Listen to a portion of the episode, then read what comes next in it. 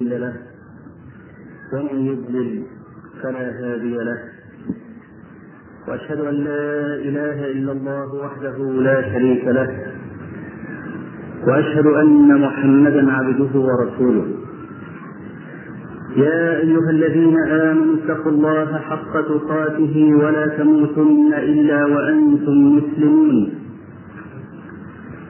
يا أيها الناس اتقوا ربكم الذي خلقكم من نفس واحدة وخلق منها زوجها وبث منهما رجالا كثيرا ونساء.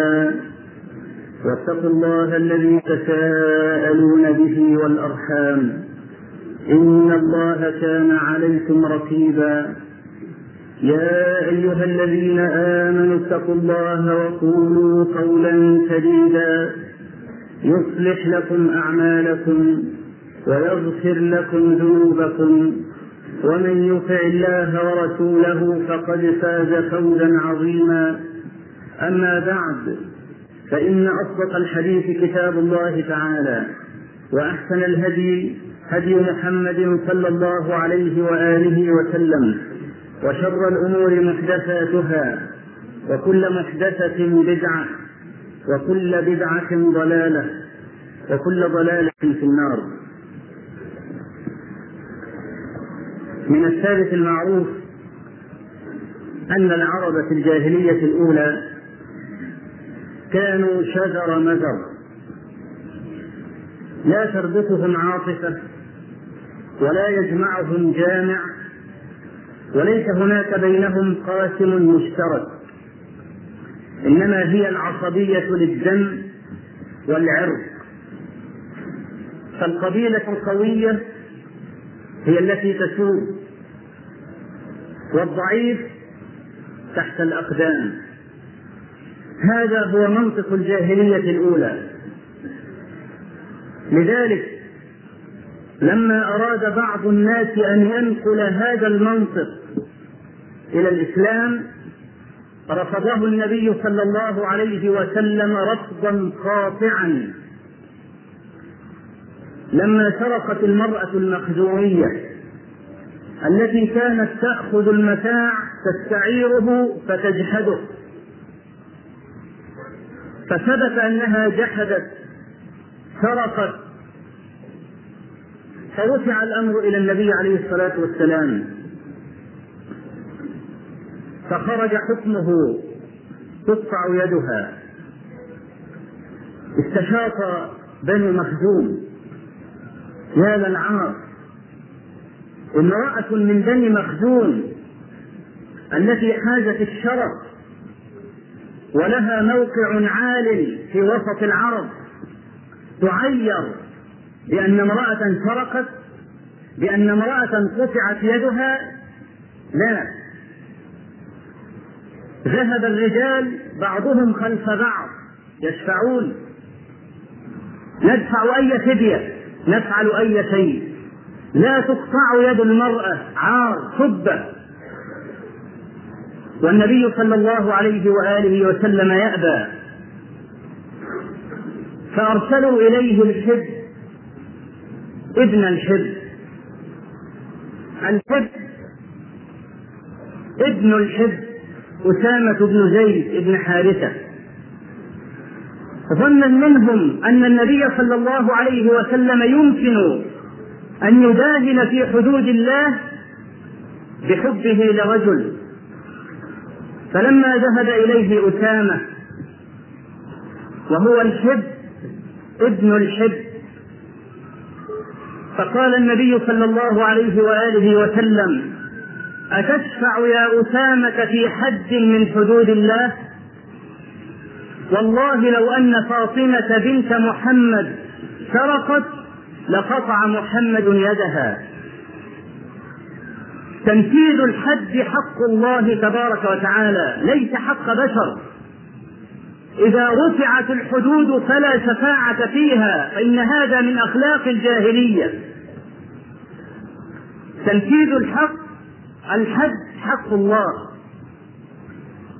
ليس للنبي صلى الله عليه وسلم الحق في إسقاط الحد بعد أن يرفع إليه. وفي السنن أن صفوان بن أمية رضي الله عنه قال جاء رجل فاستل بردتي من تحت رأسي فأمسكته فذهبت إلى النبي صلى الله عليه وآله وسلم. وكانت البردة تساوي ثلاثين درهما فأمر بقطع يده. فقلت يا رسول الله تقطع يده في ثلاثين درهما؟ وهبته لها لا أريدها. فقال عليه الصلاة والسلام هلا قبل ذلك؟ هلا عفوت عنه قبل أن ترفع الحد إلي ثم أمر بقطع يده؟ كان هذا من أخلاق الجاهلية. وقال النبي صلى الله عليه وآله وسلم يعقب على هذا الخلق. إنما أهلك الذين كانوا من قبلكم. أنهم كانوا إذا سرق فيهم الشريف تركوه. وإذا سرق فيهم الضعيف أقاموا عليه الحد لماذا؟ دم هذا أرخص من دم هذا لماذا؟ لماذا تقيسون الرجال بالشرف بالمال؟ جاء النبي صلى الله عليه وسلم فعكس المفاهيم التي كانت في الجاهلية أقامها على الجادة إن الرجال يوزنون عند الله بقلوبهم لا بأجسامهم يأتي الرجل العظيم لا يساوي عند الله جناح بعوضة. في الصحيح أن رجلا مر له شاطة حسنة وعليه سمت حسن فقال النبي صلى الله عليه وآله وسلم لأصحابه ما تقولون في هذا؟ قالوا هذا حري إذا تكلم أن يسمع له. وإذا تزوج أن ينكح له شارة حسنة له أبهة فسكت. فمر رجل فقير عضه الفقر بناده. ما تقولون في هذا؟ قالوا هذا حري إن تكلم ألا يسمع له وإن تزوج ألا ينكح. فقال عليه الصلاة والسلام هذا خير من ملء الأرض مثل هذا. رجل يزن ملء الأرض. أرجو أن تتخيل سعة الأرض. هذا خير من ملء الأرض من مثل هذا. الله تبارك وتعالى يزن الناس بالقلوب. إلا من أتى الله بقلب سليم. فلما جاء الإسلام ألغى مظاهر التفريق وأرجع المسلمين كلهم إلى رجل واحد. فقال عليه الصلاة والسلام إنما المؤمنون كرجل واحد. إذا اشتكى منه عضو تداعى له سائر الأعضاء بالسهر والحمى. هذا لفظ مسلم. وفي الصحيحين مثل المسلمين في توادهم وتراحمهم وتعاطفهم كمثل الجسد الواحد. إنما المؤمنون كرجل واحد. كرجل واحد. هذا هو الذي فعله الإسلام. ظل الأوس والخزرج يقتتلون أربعين عاما. فلما جاء الإسلام وضع بعضهم ماله بل وزوجته لأخيه الذي هاجر. ونحن ما عرفنا هذا عند العرب. كان العرب شديد الغيرة على النساء. وقصة سعد بن عبادة معروفة أنه ما كان يسمح لرجل أن يتزوج امرأته إذا طلقها. كانت المرأة إذا طلقها سعد بن عبادة لا تتزوج لأن سعدا يغار يغار. كيف تكون مع رجل بعدي؟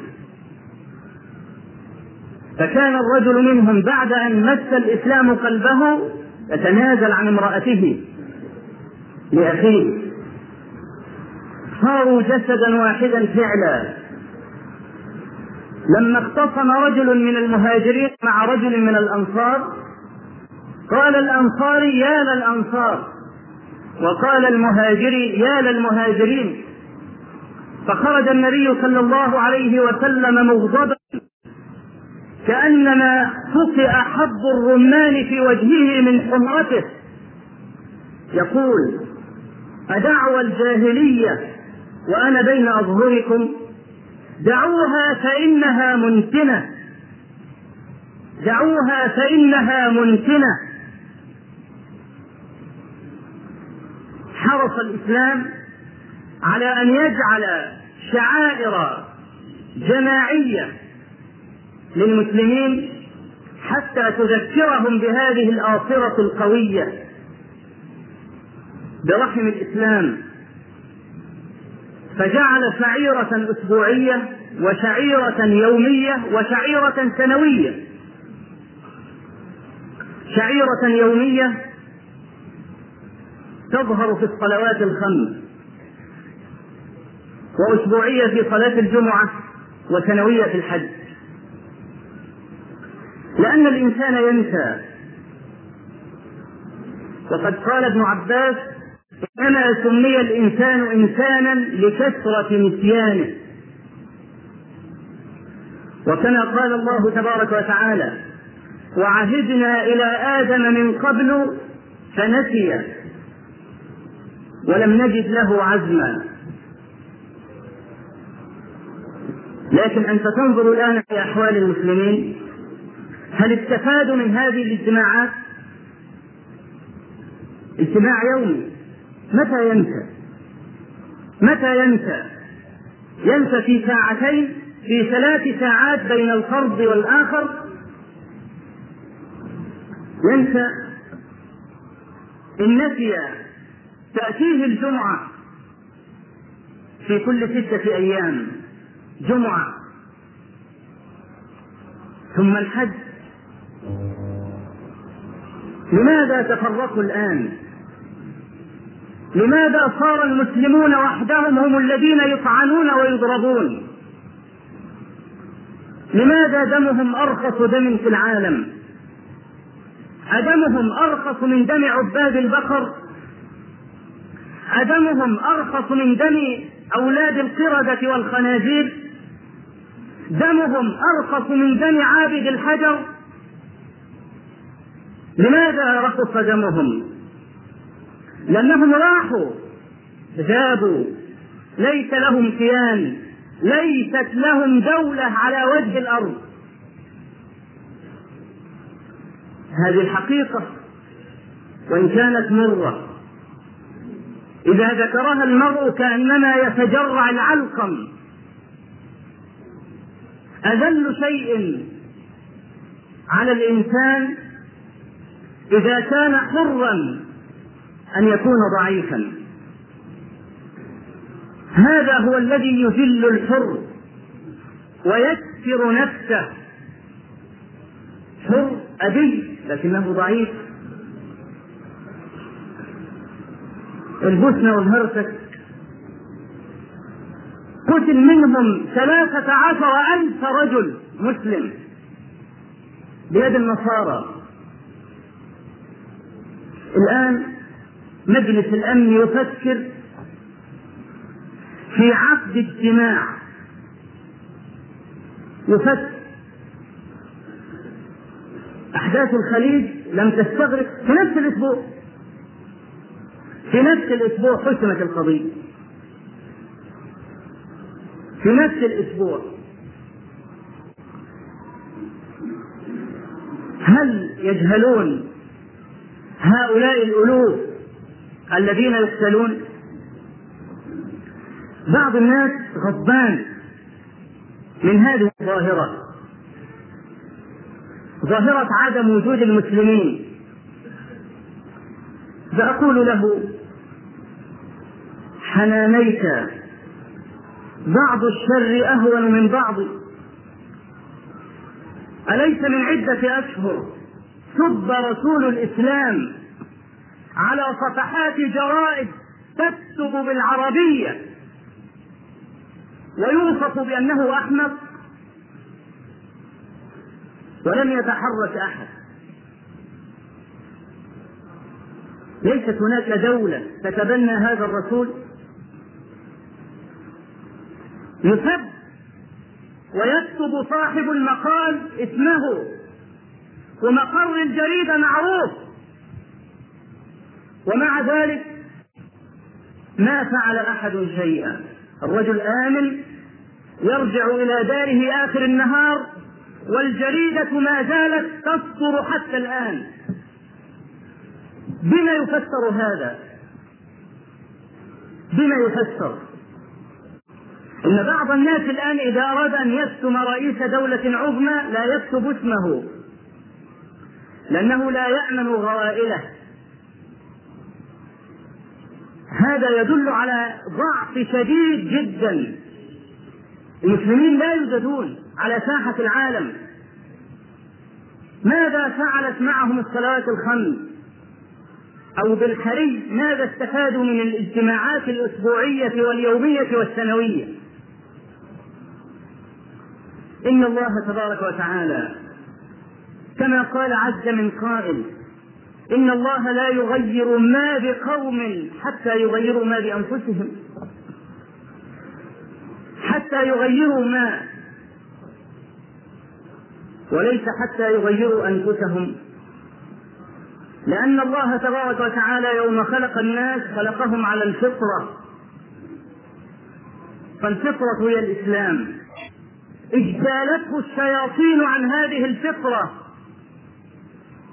فهذا هو الذي عناه النبي صلى الله عليه وآله وسلم بقوله عناه ربنا تبارك وتعالى بقوله ما حتى يغيروا ما بأنفسهم. أي حتى يغيروا الذي علق بأنفسهم. المؤمنون كرجل واحد.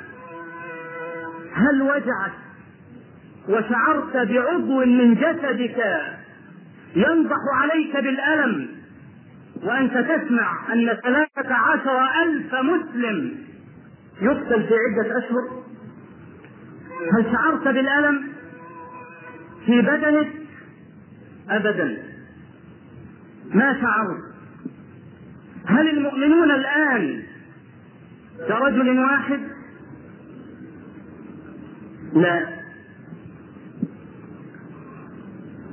إن عمورية فتحت لأن رجلا يهوديا فعل شيئا لا يساوي ذرة على الشمال مما فعله اليهود بالمسلمين الآن. امرأة في السوق تشتري عقد طرف إزارها من خلف حتى تنكشف سوءتها. فلما فطنت فطنت المرأة إلى ذلك قالت وهي في السوق ومعتصماه سمعها المعتصم أبدا بينها وبين المعتصم بلاد كيف عرف المعتصم؟ سمعها مسلم أدي عنده عزة الإسلام قال والله لأبلغنها المعتصم. ورحل الرجل يركب الأيام والليالي يحطه ليل ويحمله نهار حتى وصل إلى المعتصم. وقال له الذي سمع تتحرك النخوة في دم المعتصم يفتح عمورية ويسوق إليها الجيوش الجرارة لامرأة ظهرت سوءتها. الآن اليهود عروا جميع نساء المسلمين. اليهود ملوك الموضة أزياء. ملوك بيوت الأزياء. ملوك الموضة. هم اليهود. وهل الذي نراه في شوارع المسلمين إلا من غرس أيديهم؟ تنزل بلاد المسلمين. ثم تنزل بلاد الكافرين. لا ترى فرقا بينها. لا ترى فرقا. أين عزة الإسلام؟ إنهم لم يستثمروا هذه الاجتماعات. صلوات الخمس ما استفادوا منها. يصلي الرجل بجانب أخيه خمس سنوات لا يعرف اسمه ولا نسبه ولا داره ولا يزوره وهو يراه في كل صلاة. ما يعرف اسمه ولا داره. لماذا شرعت إذا الصلوات الخمس في جماعة لماذا شرعت؟ ألمجرد أن نقف بجانب بعض فقط؟ لا. كان أصحاب النبي صلى الله عليه وآله وسلم وقد استفادوا هذا الخلق من النبي عليه الصلاة والسلام يعرف بعضهم بعضا. بحيث لو وطئت قدم رجل غريب المدينة يعرف أنه غريب. وهذا ظاهر في أحاديث كثيرة من أشهرها حديث عمر بن الخطاب رضي الله عنه الذي انفرد به مسلم. قال بينما نحن جلوس عند رسول الله صلى الله عليه وآله وسلم إذ جاءه رجل شديد بياض الثياب شديد سواد الشعر لا يعرفه منا أحد. لا يعرفه منا أحد. كانوا يحفظون المدينة كلها. لأن النبي صلى الله عليه وآله وسلم كان يتفقد أصحابه. لما نظر في وجوه أصحابه فلم يرى ثابت بن قيس. أين ثابت؟ ذهب إليه أنس فوجده معتكفا في داره يبكي. فقال له إن النبي صلى الله عليه وآله وسلم يسأل عنك ما حجبك؟ وكان ثابت رجلا رفيع الصوت صوت عالي. إذا تكلم يسمعه من من على بعد. فقال أنا من أهل النار حبط عملي. لأنني كنت أرفع صوتي على صوت النبي صلى الله عليه وآله وسلم. فذهب أنس ابن مالك رضي الله عنه يحمل هذا الكلام. إلى النبي صلى الله عليه وسلم. فقال له النبي عليه الصلاة والسلام بل أخبره أنه من أهل الجنة. قال أنس فكان يمشي بيننا ونحن نعلم أنه من أهل الجنة. أول ما يرى صاحبه غاض يسأل عنه. من أعظم ثمرات الصلوات الخمس. أن يعرف المسلمين بعضهم بعضا. يوافي أخاه يشاركه في المسرات وفي المضرات. فإن العبد إذا رأى الأسر إذا رأى غيره يشاركه خف عليه. إذا كان متألما أو زادت سعادته إذا كان سعيدا. ولا زالت الأسوة في الناس.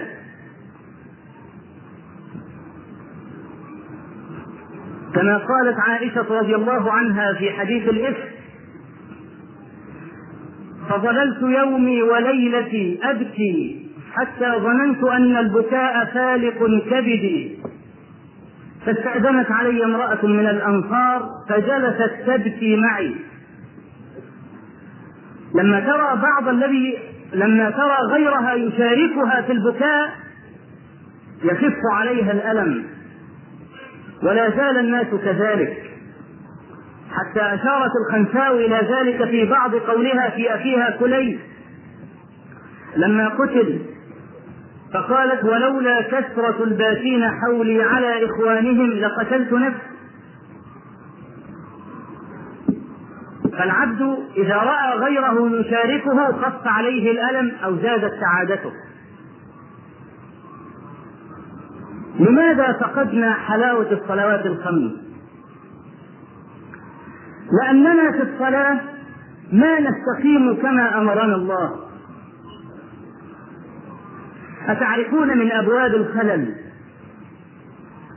التي أشار النبي صلى الله عليه وآله وسلم إليها كما في حديث النعمان بن بشير عند البخاري ومسلم قال عليه الصلاة والسلام لتسون بين صفوفكم أو ليخالفن الله بين وجوهكم.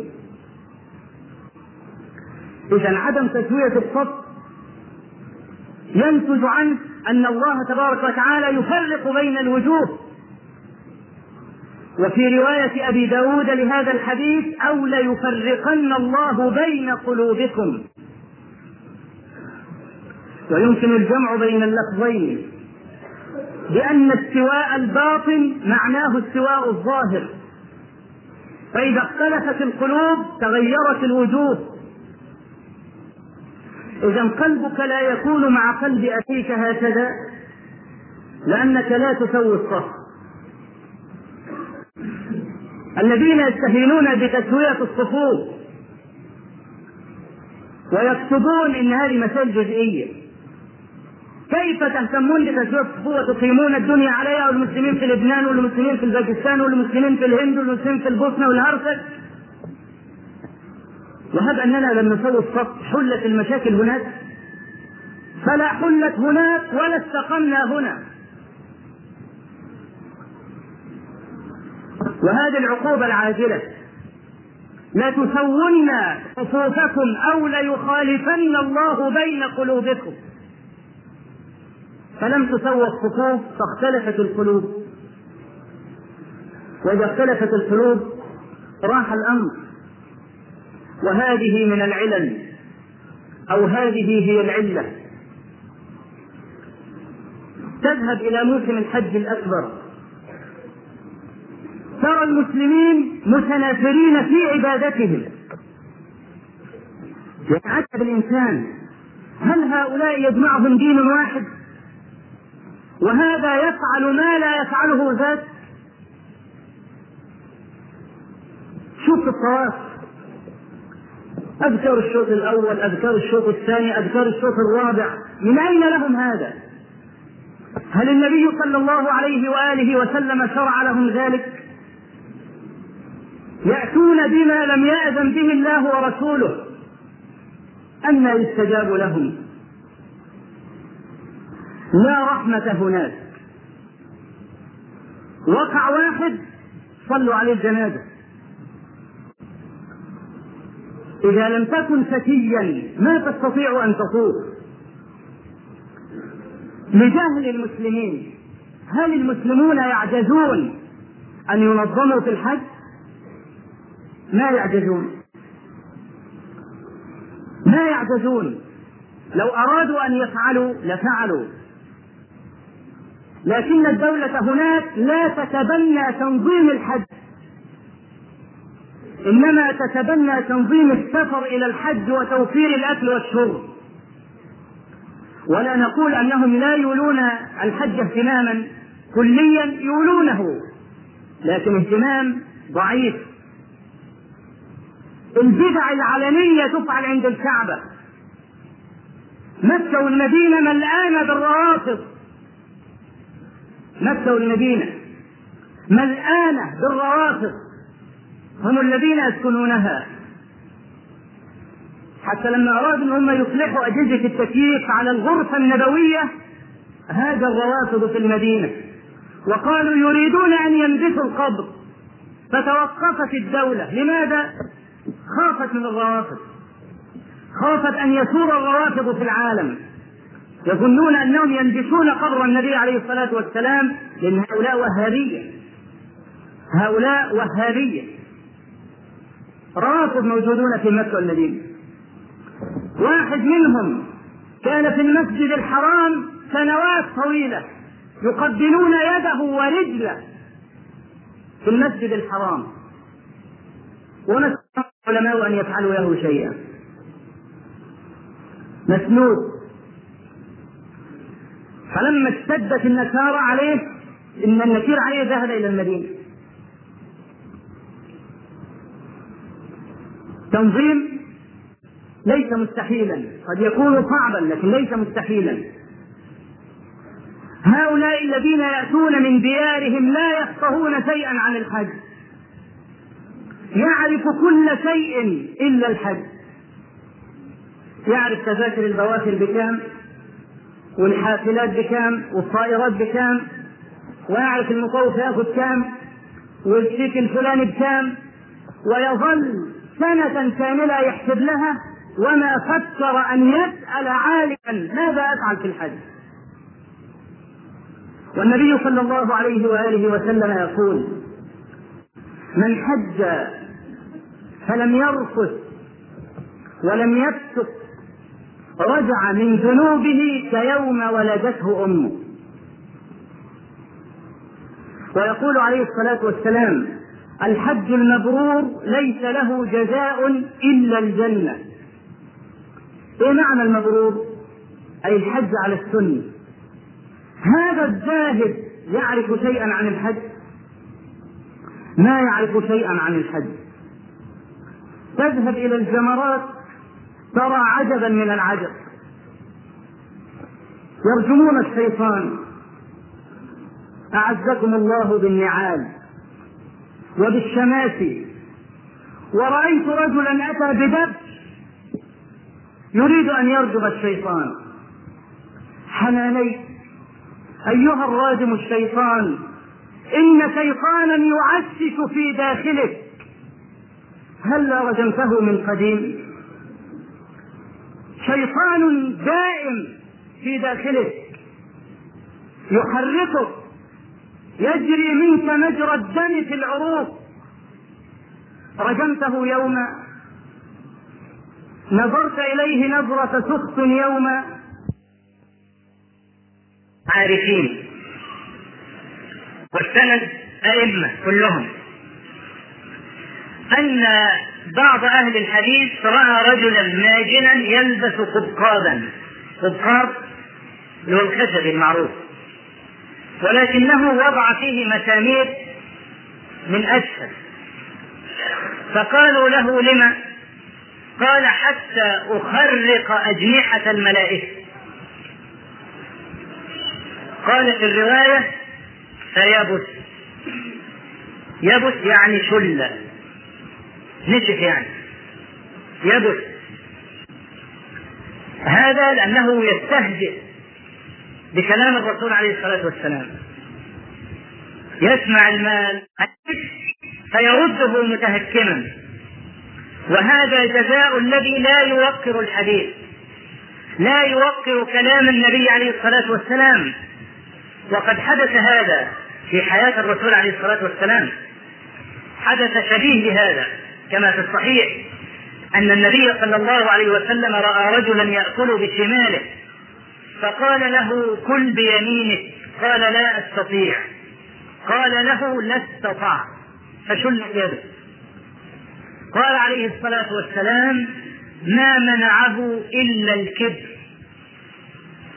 لذلك شلت يده لأنه لا يتصور لا يتصور أن رجلا لا يستطيع أن يستخدم يمينه لعلة فأكل بشماله أن هذا داخل تحت النهي. لا. لا يأكل الرجل بشماله. صحيح.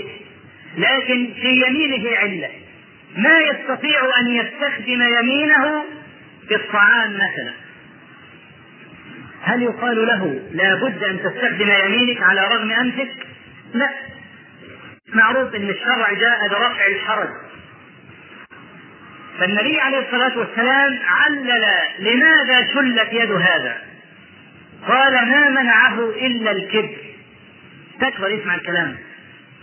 ينصاع لكلام الرسول عليه الصلاة والسلام. فهذه عقوبة الذي يتكبر أو يستهزئ بكلام الرسول عليه الصلاة والسلام. إن الملائكة لتضع أجنحتها لطالب العلم رضا بما يطلب. قالها صفوان بن عسال المرادي حتى يهون على جر ما وجده من تعب في رحلته لأجل هذا السؤال.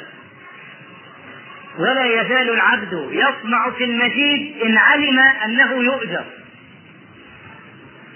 وهو العبد كده الله تبارك وتعالى جعل عمله الصالح في مقابله الجنة. وجعل هذا هذه المسألة صفقة سلعة كما قال عليه الصلاة والسلام ألا إن سلعة الله غالية ألا إن سلعة الله الجنة. يبقى سلعة بعض بقى الجماعة اللي هم قاعدين في الصلاة يقول لك إيه؟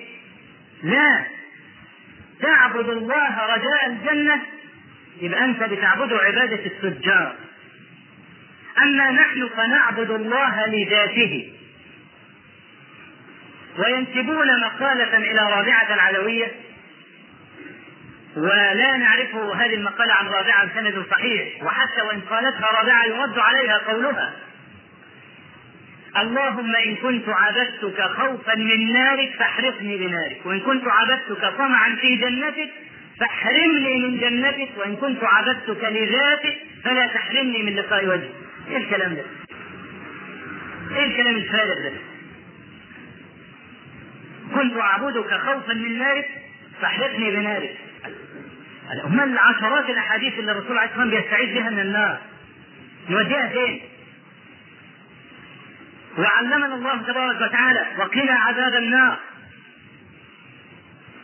فمن زحزح عن النار وأدخل الجنة فقد فاز وقال تبارك وتعالى لمثل هذا لمثل دخول الجنة وتجنب النار فليعمل العاملون كيف يقال هذا الكلام؟ وهل هناك حد يعبد ربنا لذاته كده؟ هو طبعا عندهم مسألة العشق بقى والفناء وهذا الكلام الذي لا يعرف عن النبي صلى الله عليه وسلم ولا يعرف أحد من الصحابة ولا التابعين ولا الأئمة المتبوعين ولا أحد ممن تبعهم بإحسان. يقول لك العشق الإلهي. هذه كلمة تقال في حق الله في جناب الله العشق الإلهي. يقول لك هذا الرجل فنى في الله. نظام بقى وحدة الوجود. ما تراه بعينك هو الله. حل في كل شيء. تعالى الله عن قول الظالمين علوا كبيرا. معروف إن الإنسان لو لم يكن له حافز ما يعمل. هذا شيء مركوز عند الإنسان. إذا الإنسان أراد ان هو يكسره لا يفلح ابدا. لذلك النظام بقى الحوافز في الدنيا مشتق من هذا مشتق من النصوص. لما تجد الرجل بيأخذ حافز تجد بيعمل ليل نهار. فإذا علم العبد أنه لا يؤجر على فعله كل عمله كل جهده. وكأنه لذلك أو نلمح مثل هذا الأمر في قوله صلى الله عليه وسلم إذا قامت الساعة وفي يد أحدكم فسيلة فليغرس. ليه؟ لأن العبد متعود أنه يجني الثمرة من الفعل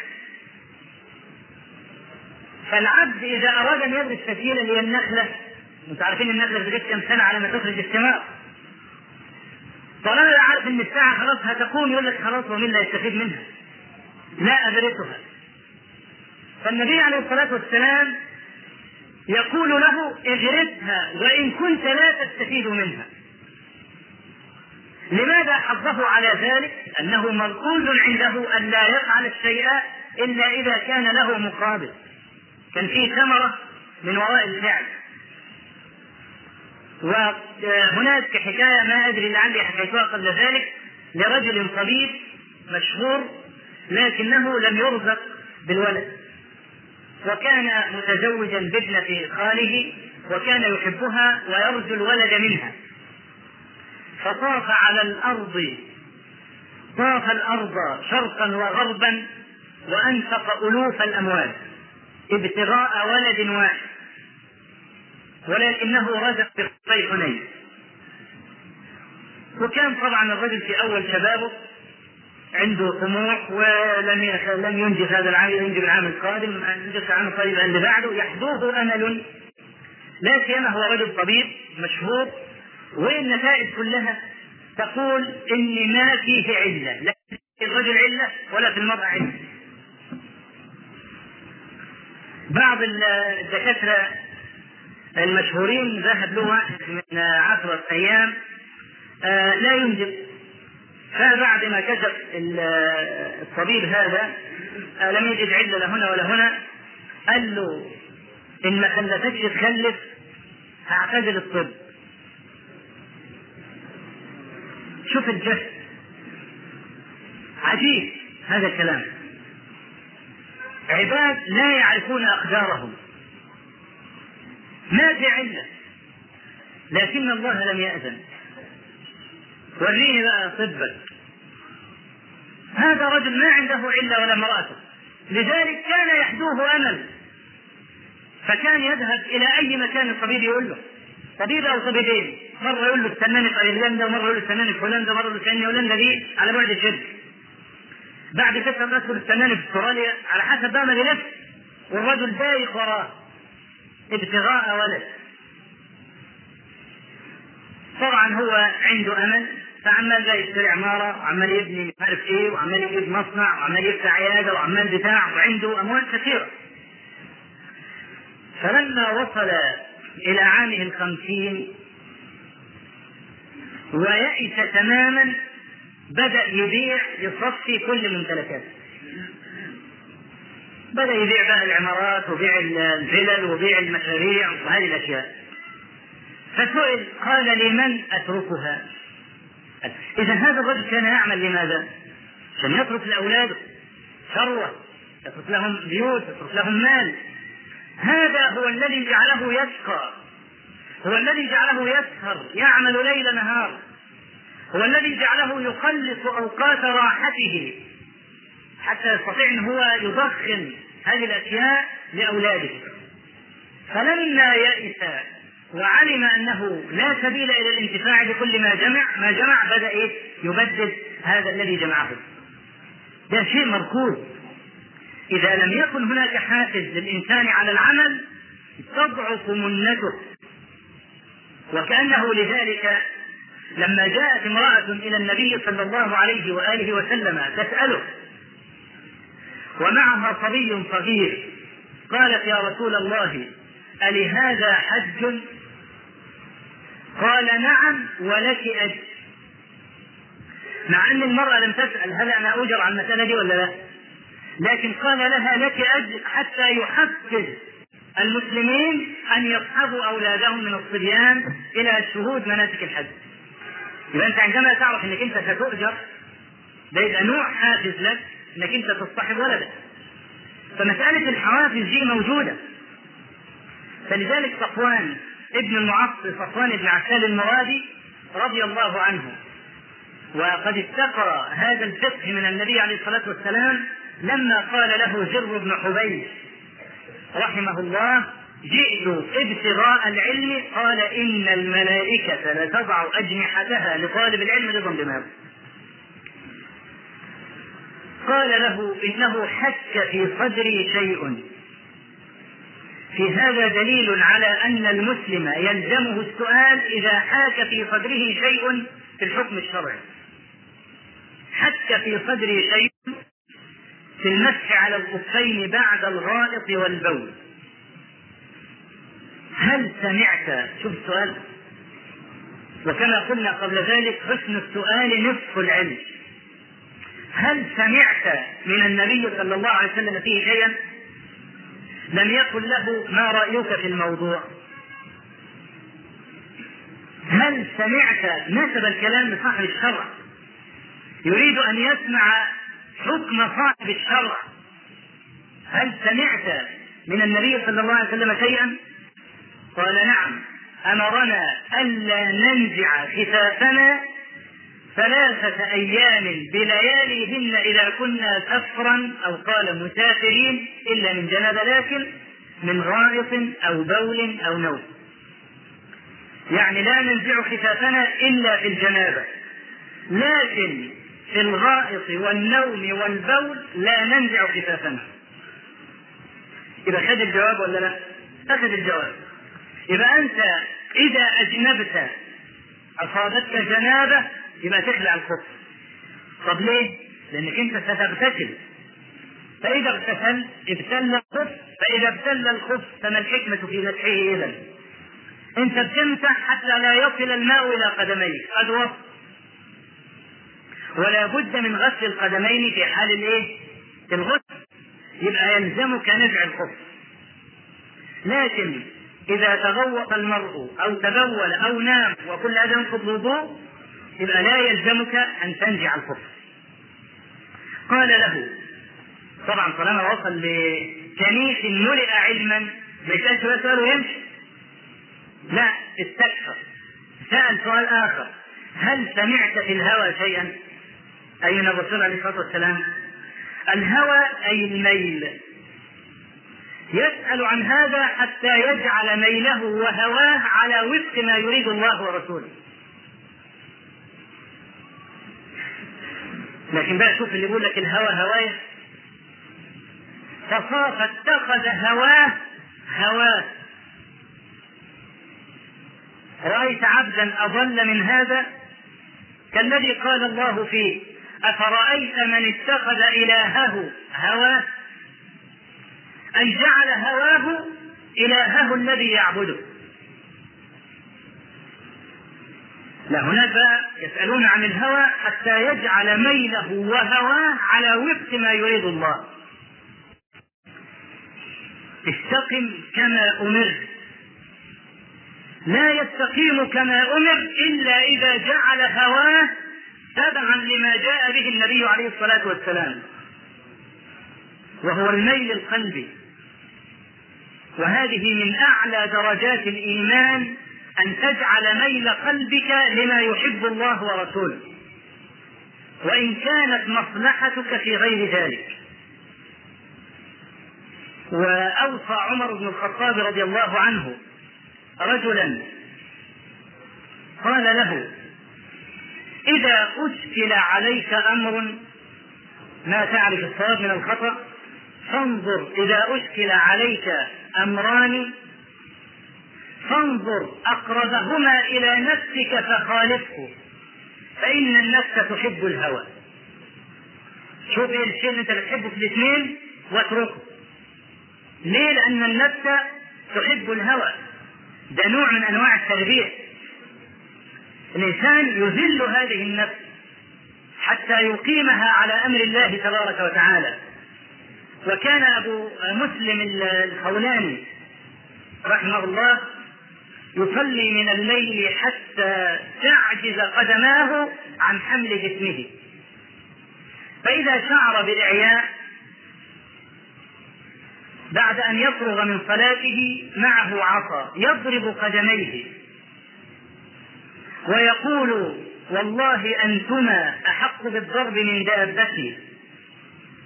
أيظن أصحاب محمد صلى الله عليه وسلم أنهم لم يخلفوا بعدهم رجالا؟ والله لأزاحمنهم على الحوض. ثم يقول يعني كأنه يعطي لنفسه دفعة. يضرب رجليه. أنتما أحق بالضرب من دابته وما يستقيم المرء على أمر الله إلا إذا ملك نفسه. ولذلك الرسول عليه الصلاة والسلام يقول ليس الشديد بالسرعة إنما الشديد الذي يملك نفسه. لأنه إذا ملك نفسه ملك غيره. فإن عجز عن ملك نفسه فهو أعجز عن غيره من باب أولى. ليس الشديد بالسرعة أي الذي يصرع الناس ولكن الشديد والذي يملك نفسه عند الغضب. فهذا التابعي الجليل يوم بيسأل عن الهوى. هل سمعت في الهوى ليل القلب شيئا؟ قال نعم كنا في سفر. فصاح أعرابي وانت عارفين الأعراب؟ فيهم غلظة وفيهم جفاء. والأعراب صوته عالي. كثير من الأعراب تجد صوته عالي كده سليق. لأن الإنسان بيتكيف بالبيئة. يعني تجد مثلا اللي ساكن في البراري. المسافات واسعة جدا فبيحتاج إن هو ينادي بصوت عالي فتلاقي صوته جهودي. إنما أهل البندر الجار بينه وبين جاره نص صوره لو خد نفس الله أعلم جاره يسمعه ولا لا؟ كده. فتجدهم يتهامسون همسا إنما الثاني اتهامس ليه؟ أخوه على بعد نصف كيلو وعايز يناديله. فمن كثر بقى ما يصرخ أخذ على كده. فاعرابي صرخ ينادي على الرسول عليه الصلاة والسلام مع إنه معاه يعني يستطيع أن يحث الراحلة ويروح عنده ويسأله. لكن هذا شيء تعودوا عليه. لذلك الرسول عليه الصلاة والسلام لم يكن يشدد عليهم في ذلك. يشدد عليهم في ذلك. مع إن رفع الصوت على الرسول عليه الصلاة والسلام نهي المسلم عنه. وجعل غض الصوت عنه من علامات الإيمان. إن الذين يغضون أصواتهم عند رسول الله أولئك الذين امتحن الله قلوبهم للتقوى وذم أقواما آخرين فقال إن الذين ينادونك من وراء الحجرات أكثرهم لا يعقلون جاء برضه جماعة الأعراب قعدوا يصرخوا من إيه من وراء الحجرات يا محمد اخرج لنا فذم أقواما برفع الصوت ومدح أقواما بخفض الإيه؟ الصوت. ومع ذلك الرسول عليه الصلاة والسلام لم يكن يشدد على مثل هذه الأمور التي قد تبدو جبلية. كما في حديث صفوان بن المعطل السلمي الزكواني لما شكته امرأته إلى النبي صلى الله عليه وسلم. رسول الله إن صفوان يضربني إذا صليت ويفطرني إذا صمت ولا يصلي الصبح إلا بعد شروق الشمس. وكان صفوان جالسا فقال يا رسول الله لا تعجل عليه. أما قولها يضربني إذا صليت فإنها تصلي بعد الفاتحة بسورتين. وقد نهيتها. فقال أطيعي زوجك. وأما قولها يفطرني إذا صمت فانا رجل شاب وهي تستهدف الصوم يعني بدون إذن فكان يقع عليها فيفسد عليها صومها فقال عليه الصلاة والسلام لا تصوم امرأة تؤمن بالله واليوم الآخر وزوجها شاهد إلا بإذنه غير رمضان وأما قولها ولا يصوم ولا يصلي الصبح إلا بعد غروب الشمس وهذا محل الشاهد قال إن آل بيت عرف لنا ذلك. أما بينام ما نوم هو وأبوه وجده وجد السبع عشر. كلهم إذا ناموا ما يستيقظون. خلاص؟ شيء جبلي وقد جاءت الشريعة برفع الحرج. فماذا يقول له عليه الصلاة والسلام؟ آثم قال له إذا استيقظت فصل. خلاص؟ شيء جبلي واتخذ المرء الأسباب الشرعية حتى يستيقظ في الفجر. ما يسهرش بقى للساعة واحدة والساعة اثنين في أي كلام. قدام مسلسل ولا قاعد يتساهل ولا ساعة وبعدين قبل الفجر بساعة يحط دماغه. كيف يستيقظ؟ وهو طول النهار يعمل. كيف يستيقظ؟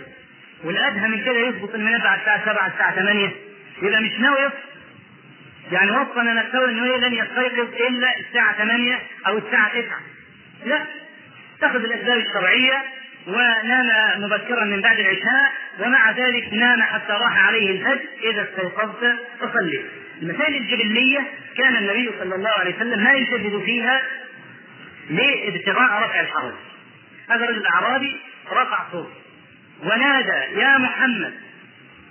فأنكر عليه بعض الصحابة منهم صفوان بن عسان هذا الصحابه هذا الأعرابي ارتكب خطأين. الخطأ الأول أنه رفع صوته. الخطأ الثاني أنه لم يتأدب في النداء. قال يا محمد والله تبارك وتعالى أدب أقواما فقال لهم لا تجعلوا دعاء الرسول بينكم كدعاء بعضكم بعضا. لما تناديه لا تناديه باسمه. لا تجعلوا دعاء الرسول بينكم كدعاء بعضكم بعضا. لأن الله تبارك وتعالى ما دعاه باسمه في حال المناداة أبدا. يا أيها النبي يا أيها الرسول.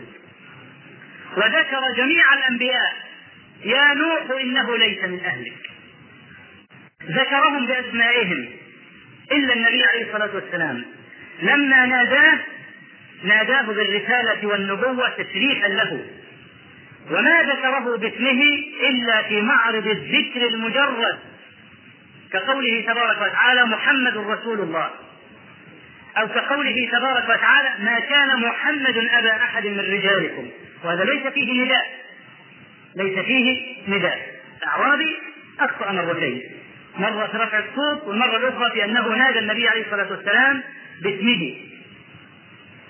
وفي ذات مرة كان هناك رجل من المسلمين يكنى بأبي القاسم.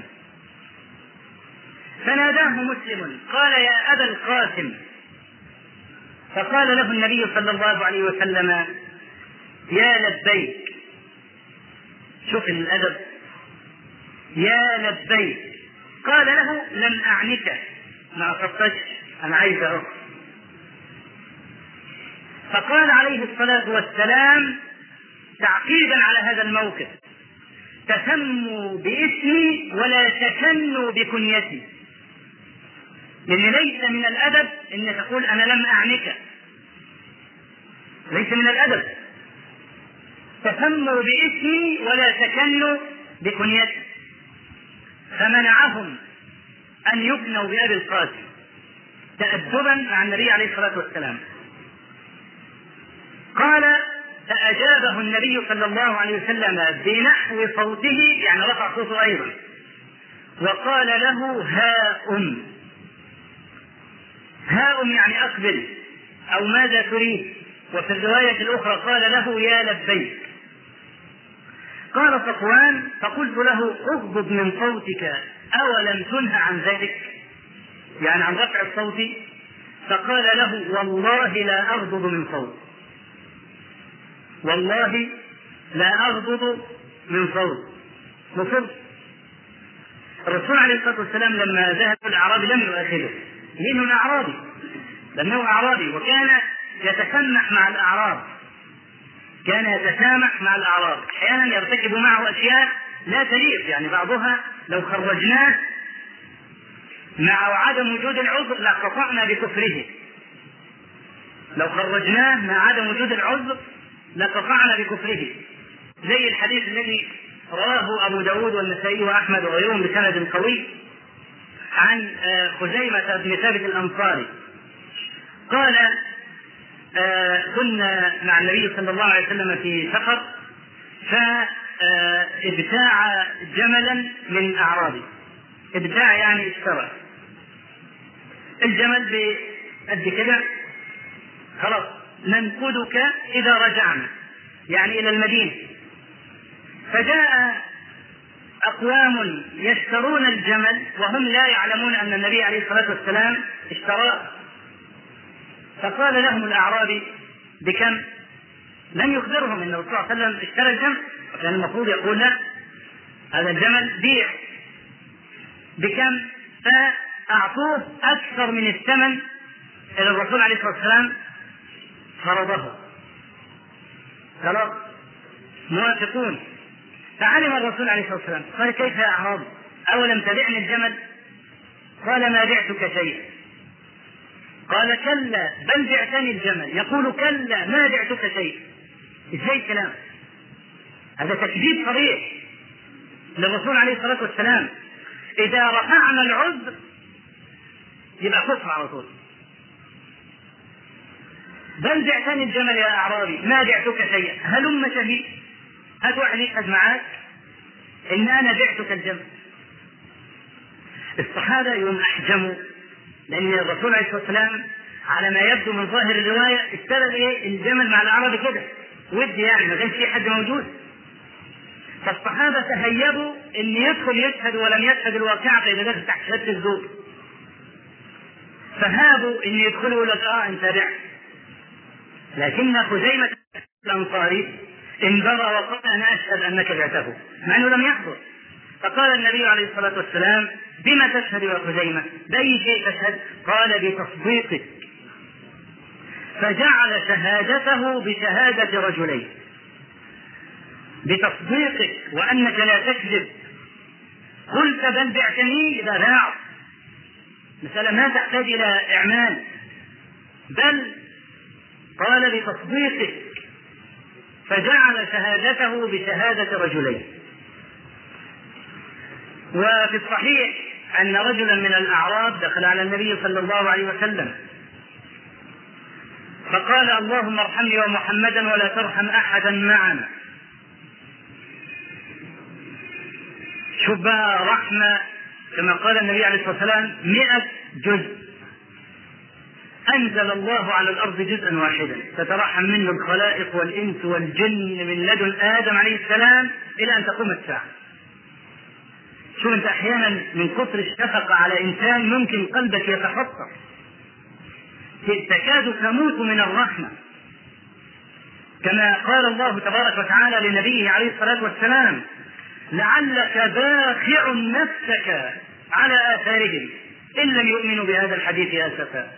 لعلك باخع أي قاتل نفسك أسفا عليهم أنهم لا يؤمنون. فلما يكون واحد هيقتل نفسه من الرحمة شوف بقى كم واحد كم مليون بقى من هذا التراب. حتى إن الدابة لترفع حافرها عن وليدها خشية أن تصيبه. بجزء واحد من الرحمة. فيقول الأعرابي اللهم ارحمني ومحمدا ولا ترحم أحدا معنا. فقال عليه الصلاة والسلام لقد تحجرت واسعا. أي ضيقت ما وسعه الله. فلم يلبث أن بال في المسجد.